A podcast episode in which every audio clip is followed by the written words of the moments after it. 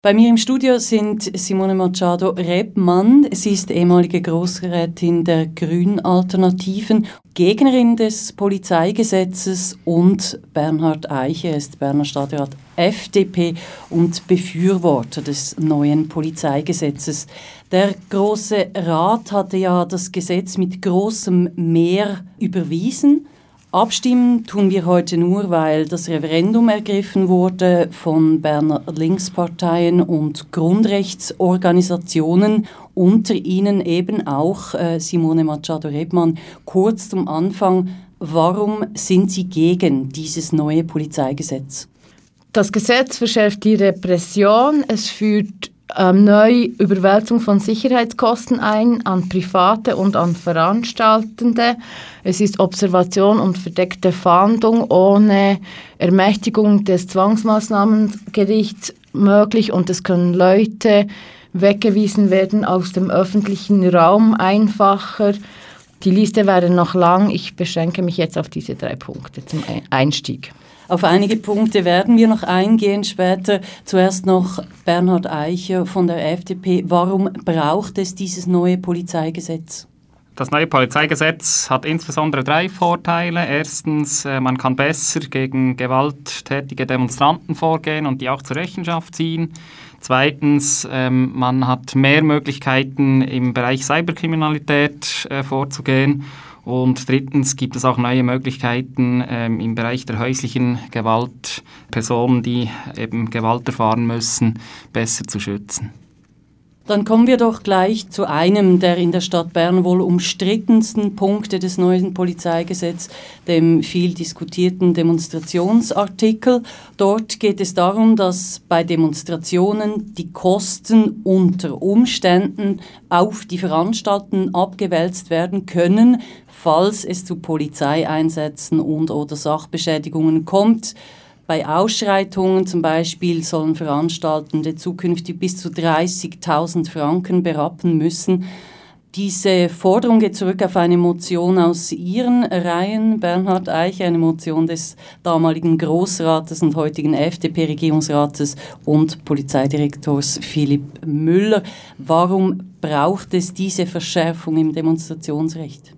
Also die Grundüberlegung ist relativ einfach. Wir gehen davon aus, wer eine Kundgebung organisiert, der fühlt sich auch verantwortlich für all die Leute, die teilnehmen. Wenn man eine normale Kundgebung anschaut, äh, beispielsweise organisiert von den Gewerkschaften, so eine klassische Kundgebung, dann äh, kann man das auch feststellen. Äh, die haben einen Ordnungsdienst, äh, die äh, holen eine Bewilligung ein, also die bemühen sich wirklich, ihre Teilnehmenden auch entsprechend äh, zu schützen vor irgendwelchen Schwierigkeiten. Ähm, also es geht eigentlich äh, nur um Kundgebungen, äh, bei denen das nicht der Fall ist, wo wir ähm, Veranstalter haben, die der Meinung sind, sie hätten keine Verantwortung für ihre Teilnehmenden. Und da soll es neu möglich sein, unter bestimmten Bedingungen, die sind aber sehr restriktiv, die neu ähm, finanziell auch in die Pflicht zu nehmen.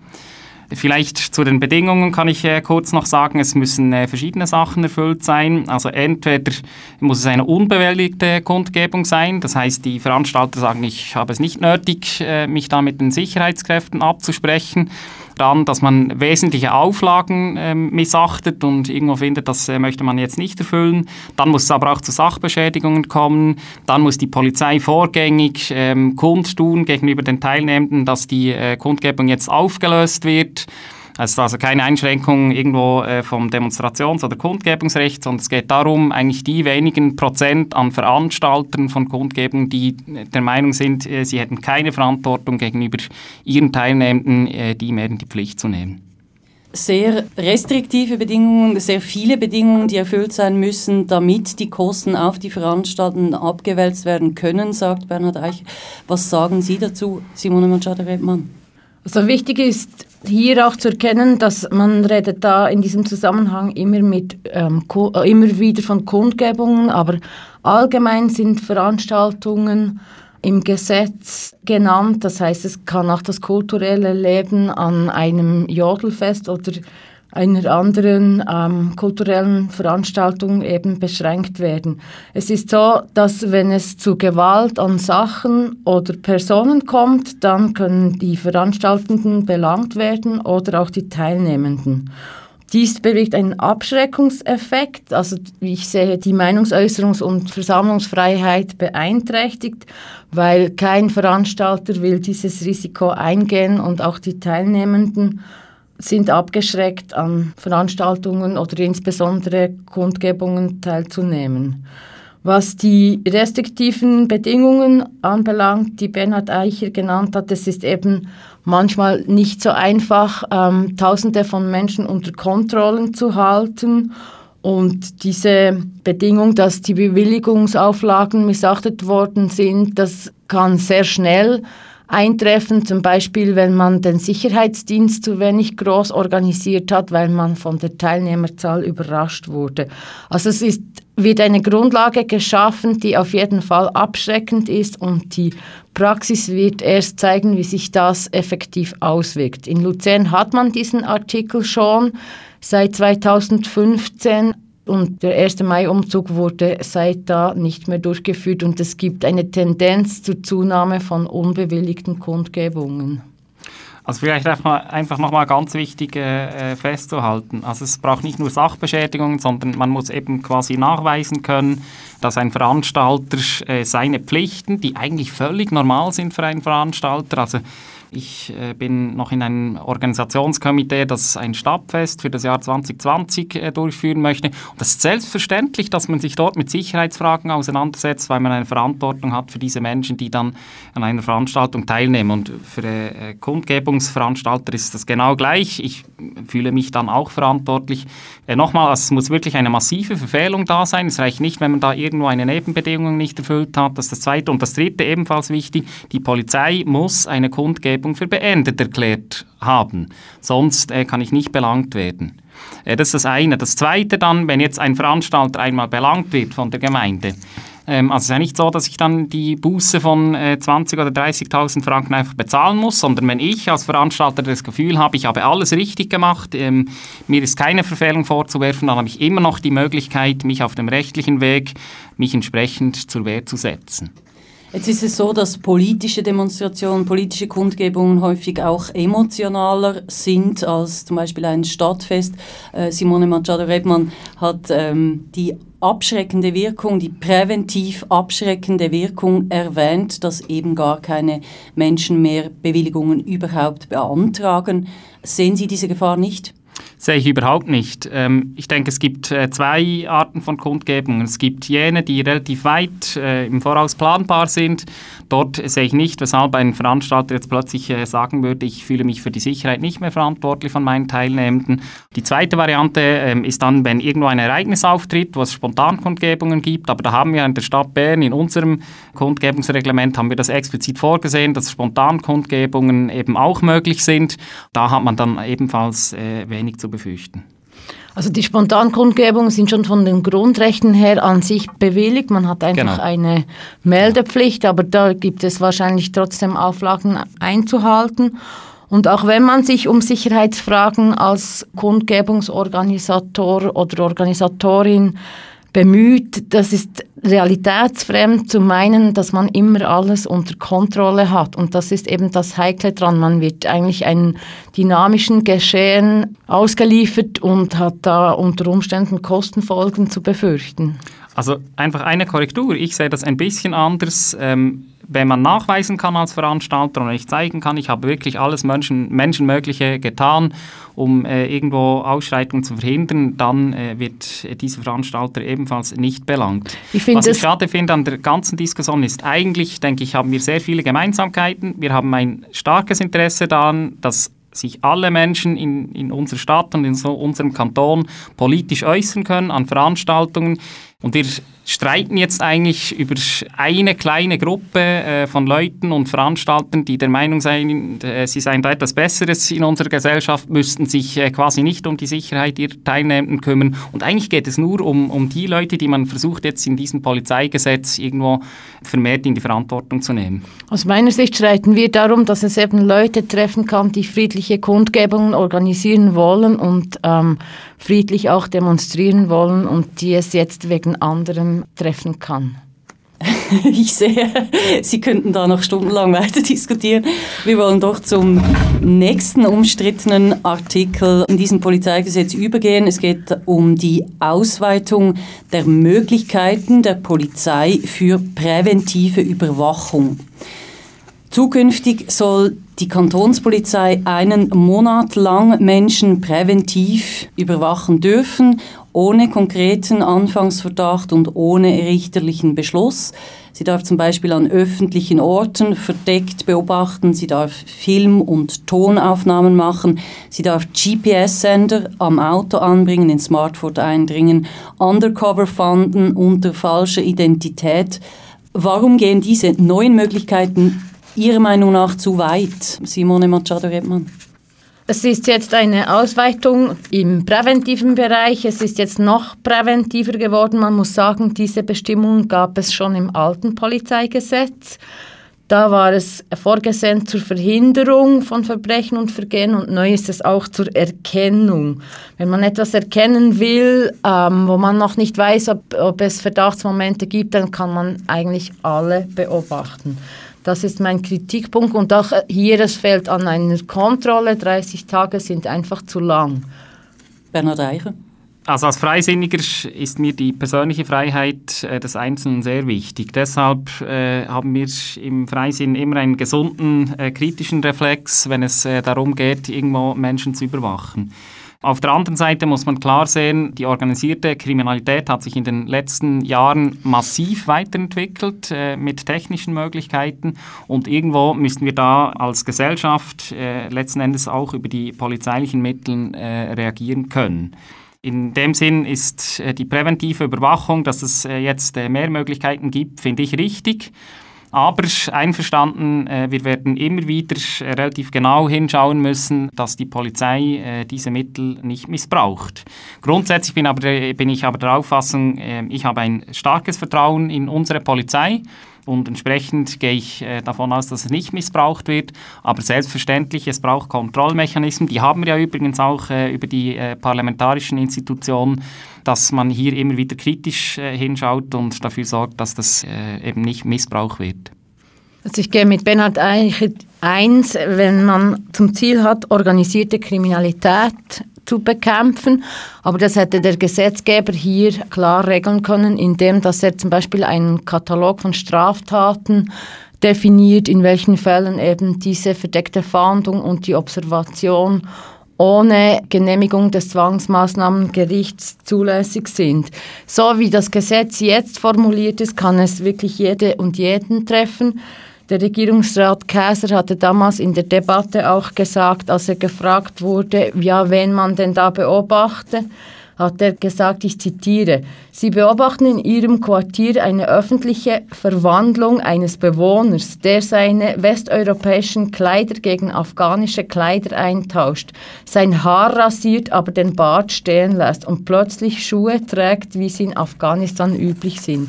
Und das kann es nun wirklich nicht sein, dass man aufgrund eines Hinweises eines Nachbarn bis zu einem Monat gefilmt und mit GPS-Trackern überwacht wird. Wir haben einen neuen Polizeidirektor, ähm, der hat das im Griff. Ähm, die Zeit ist schon relativ fortgeschritten. Es gibt noch mehrere umstrittene Artikel im neuen äh, Polizeigesetz, unter anderem der Camping-Artikel, den vor allem fahrenden Organisationen in der Schweiz stark kritisieren. Die Verschärfung des Wegweisungsartikels, dass Wegweisungen neu 48 Stunden mündlich möglich sind. Ich möchte jetzt aber noch auf einen anderen Artikel zu sprechen kommen, der eben bisher in der Debatte kaum Beachtung fand, und das ist die Identitätsüberprüfung. Also das heißt, neu sollen Berner Gemeinden die Möglichkeit erhalten, die Identität von Personen zu überprüfen. In bestimmten Bereichen sind wir also zukünftig verpflichtet, unsere Ausweise zu zeigen, nicht gegenüber der Polizei, wie das bisher war, sondern auch gegenüber Mitarbeitenden von Gemeinden. Was muss man sich jetzt konkret für Bereiche und Mitarbeitende vorstellen, denen wir zukünftig in den Gemeinden eben neben der Polizei auch unsere Ausweise zeigen müssen? Also hier wurde zum Glück eingeführt, also nebst, dass ich den Artikel allgemein kritisiere, dass nur Gemeinden mit Ressourcenverträgen werden dies tun dürfen und mit einer professionalisierten Sicherheitsabteilung. Immerhin.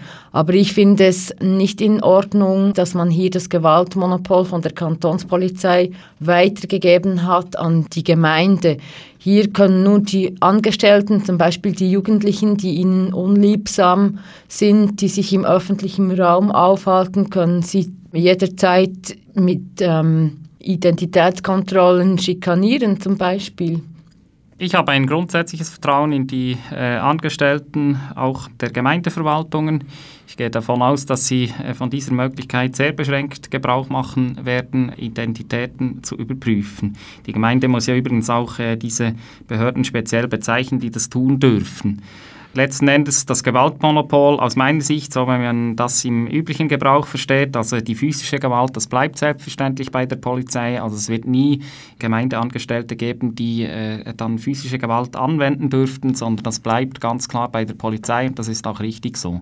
Es geht lediglich darum, wenn irgendwo äh, man eine Identität überprüfen will, dass man nicht jedes Mal dann äh, die Polizei alarmieren muss, sondern dass man das relativ schnell und unkompliziert machen kann. Wie gesagt, ich habe grundsätzlich Vertrauen in die Angestellten der Gemeinden, dass sie diese Möglichkeit sehr, sehr verhältnismäßig einsetzen werden. Also ich habe auch Vertrauen in die Angestellten der Gemeinde, aber ich bin dagegen, dass man den Behörden zu viel Macht gibt und die erst noch nicht darlegen müssen, wie viel sie von welchen Maßnahmen Gebrauch gemacht haben. Das ist allgemein in diesem Polizeigesetz so, auch bei den Observationen. Zum Beispiel die Polizei muss nirgends Rechenschaft ablegen, wie viel sie wen zu welchem Zweck und mit welchem Erfolg beobachtet. Das ist allgemein auch bei den verdeckten Fahndungen und bei der verdeckten Vorermittlung fehlen diese Rechenschaftspflicht, die sie eigentlich haben sollte. Zum Schluss noch die Frage, was nicht in diesem Polizeigesetz steht und was ja auch mit ein Grund war, warum dieses Referendum ergriffen wurde. Einerseits wird bemängelt, dass keine Maßnahmen gegen Racial Profiling vorgesehen sind und zweitens, dass die seit Jahren geforderte unabhängige Beschwerdestelle fehlt. Äh, das ist ja eine Forderung, die vor allem Sie, Simone Machado-Redmann, seit Jahren vorantreiben. Warum ist es wichtig, eine unabhängige Stelle zu haben, wo sich Menschen hinwenden können, wenn sie sich von Polizeikräften ungerecht oder unverhältnismäßig behandelt fühlen?